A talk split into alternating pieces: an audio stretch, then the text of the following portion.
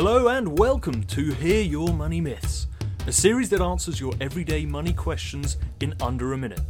If you have a money myth you'd like answered by our team of experts, make sure to send us a message on our socials at Funding Focus.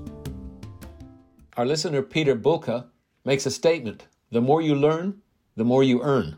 True or false? Broadly speaking, Peter, that's true. But the key issue is how you apply what you learn. So, you know, you could just go out and learn things, but then not decide to apply that, whether it's in your job or in a business that you're running or anything like that. And so it's just learning for learning's sake, and you're not necessarily going to earn money. But if you want to learn a new skill that's going to help you either to advance in your career if you're employed or to bring in some new skills and knowledge and understanding if you run your own business and you apply that learning in your job or in your business, then absolutely the potential to earn more is 100% there. It's down to how you apply that learning and how you consistently stick with it. Good luck.